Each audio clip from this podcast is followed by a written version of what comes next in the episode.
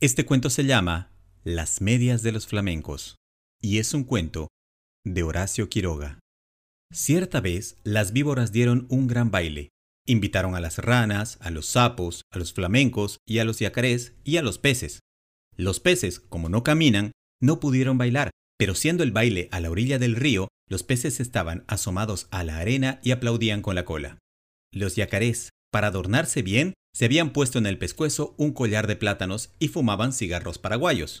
Los sapos se habían pegado escamas de peces en todo el cuerpo y caminaban meneándose como si nadaran, y cada vez que pasaban muy serios por la orilla del río, los peces les gritaban haciéndoles burla. Las ranas se habían perfumado todo el cuerpo y caminaban en dos pies. Además, cada una llevaba colgada como un farolito una luciérnaga que se balanceaba. Pero las que estaban hermosísimas eran las víboras, Todas, sin excepción, estaban vestidas con traje de bailarina, del mismo color de cada víbora. Las víboras coloradas llevaban una pollerita de tul colorado, las verdes una de tul verde, las amarillas otra de tul amarillo y las yararás una pollerita de tul gris pintada con rayas de polvo de ladrillo y ceniza, porque así es el color de las yararás. Y las más espléndidas de todas eran las víboras que estaban vestidas con larguísimas gasas rojas y negras y bailaban como serpentinas, cuando las víboras danzaban y daban vueltas apoyadas en la punta de la cola, todos los invitados aplaudían como locos. Solo los flamencos que entonces tenían las patas blancas y tienen ahora como antes la nariz muy gruesa y torcida, solo los flamencos estaban tristes, porque como tienen muy poca inteligencia, no habían sabido cómo adornarse.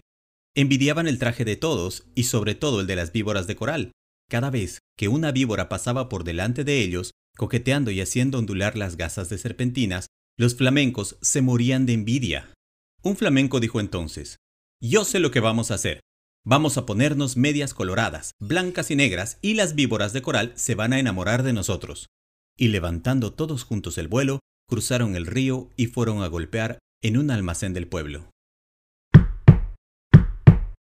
Pegaron con las patas. ¿Quién es? respondió el almacenero. Somos los flamencos. ¿Tiene medias coloradas blancas y negras?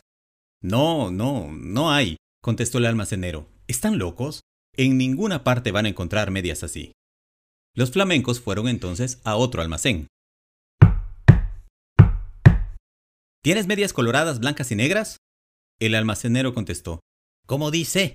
¿Coloradas blancas y negras? No hay medias así en ninguna parte. Ustedes están locos. ¿Quiénes son? Somos los flamencos, respondieron ellos. Y el hombre dijo, Entonces son con seguridad flamencos locos. Fueron a otro almacén. ¿Tiene medias coloradas blancas y negras? El almacenero gritó. ¿De qué color? ¿Coloradas? ¿Blancas y negras? Solamente a pájaros narigudos como ustedes se les ocurre pedir medias así. Váyanse enseguida. Y el hombre los echó con la escoba. Los flamencos recorrieron todos los almacenes y de todas partes los echaban por locos. Entonces un tatú, que había ido a tomar agua al río, se quiso burlar de los flamencos y les dijo, haciéndoles un gran saludo. Buenas noches, señores flamencos. Y yo sé lo que ustedes buscan. No van a encontrar medias así en ningún almacén. Tal vez hay en Buenos Aires, pero tendrán que pedirlas por encomienda postal. Mi cuñada, la lechuza, tiene medias así. Pídanselas y ella les va a dar las medias coloradas blancas y negras. Los flamencos dieron las gracias y se fueron volando a la cueva de la lechuza y le dijeron, Buenas noches, lechuza. Venimos a pedirte las medias coloradas, blancas y negras. Hoy es el gran baile de las víboras y si nos ponemos esas medias, las víboras de coral se van a enamorar de nosotros. Con mucho gusto, respondió la lechuza. Esperen un segundo y vuelvo enseguida. Y echando a volar, dejó solos a los flamencos y al rato volvió con las medias. Pero no eran medias, sino cueros de víboras de coral, lindísimos cueros, recién sacados a las víboras que la lechuza había cazado. Aquí están las medias, dijo la lechuza. No se preocupen por nada, sino de una sola cosa. Bailen toda la noche, bailen sin parar un momento, bailen de costado, de cabeza, como ustedes quieran, pero no paren un momento, porque en vez de bailar, van entonces a llorar. Pero los flamencos, como son tan tontos, no comprendían bien qué gran peligro había para ellos en eso, y locos de alegría se pusieron los cueros de las víboras como medias, metiendo las patas dentro de los cueros, que eran como tubos, y muy contentos se fueron volando al baile. Cuando vieron a los flamencos con sus hermosísimas medias, todos les tuvieron envidia. Las víboras querían bailar con ellos únicamente, y como los flamencos no dejaban un instante de mover las patas, las víboras no podían ver bien de qué estaban hechas aquellas preciosas medias. Pero poco a poco, sin embargo, las víboras comenzaron a desconfiar. Cuando los flamencos pasaban bailando al lado de ellas, se agachaban hasta el suelo para poder ver bien. Las víboras de coral, sobre todo, estaban muy inquietas. No apartaban la vista de las medias y se agachaban también tratando de tocar con la lengua las patas de los flamencos, porque la lengua de las víboras es como la mano de las personas.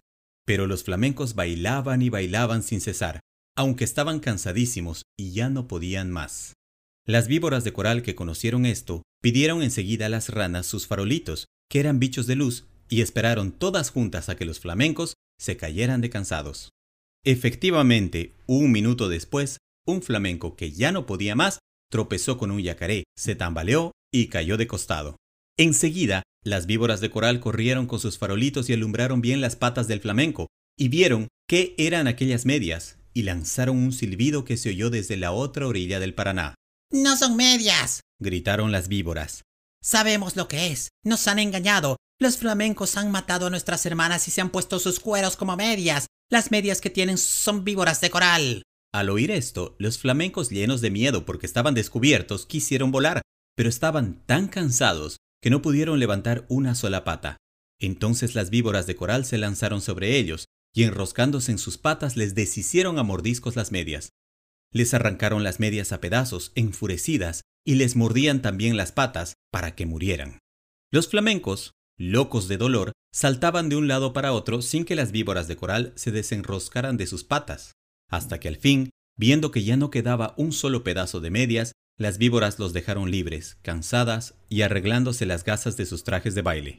Además, las víboras de coral estaban seguras de que los flamencos iban a morir porque la mitad, por lo menos, de las víboras de coral que los habían mordido eran venenosas. Pero los flamencos no murieron, corrieron a echarse al agua, sintiendo un grandísimo dolor y sus patas, que eran blancas, estaban entonces coloradas por el veneno de las víboras. Pasaron dos días y siempre sentían un terrible ardor en las patas, y las tenían siempre de color sangre, porque estaban envenenadas. Hace de esto muchísimo tiempo, y ahora todavía están los flamencos casi todo el día con sus patas coloradas metidas en el agua, tratando de calmar el ardor que sienten en ellas. A veces se apartan de la orilla y dan unos pasos por tierra para ver cómo se hallan, pero los dolores del veneno vuelven enseguida y corren a meterse en el agua. A veces el ardor que sienten es tan grande que encogen una pata y quedan así horas enteras porque no pueden estirarla. Esta es la historia de los flamencos, que antes tenían las patas blancas y ahora las tienen coloradas. Todos los peces saben por qué es y se burlan de ellos, pero los flamencos mientras se curan en el agua no pierden ocasión de vengarse, comiéndose a cuanto pececito se acerca demasiado a burlarse de ellos.